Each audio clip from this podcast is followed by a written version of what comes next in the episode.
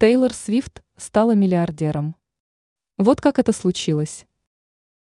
Недавно стало известно, что количество долларовых миллиардеров в мире пополнила популярная американская певица Тейлор Свифт.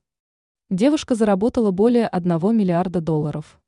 Как пишет Bloomberg, такую сумму принесли ей собственное творчество и коммерческий успех последнего турне.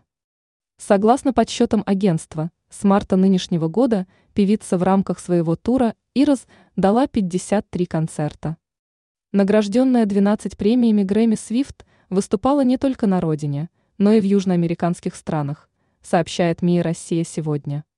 К слову, это еще не весь ее тур. Вторая часть турне запланирована на следующий год в европейских и азиатских государствах. В связи с этим эксперты прогнозируют – что следующий этап глобального тура артистки может принести ей только от продажи билетов свыше 2 миллиардов долларов. По данным Bloomberg, состояние певицы сформировано из следующих источников. 400 миллионов долларов принесли Swift музыкальные релизы с 2019 года.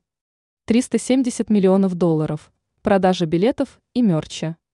110 миллионов долларов – недвижимость певицы. Кроме того, 96 миллионов долларов.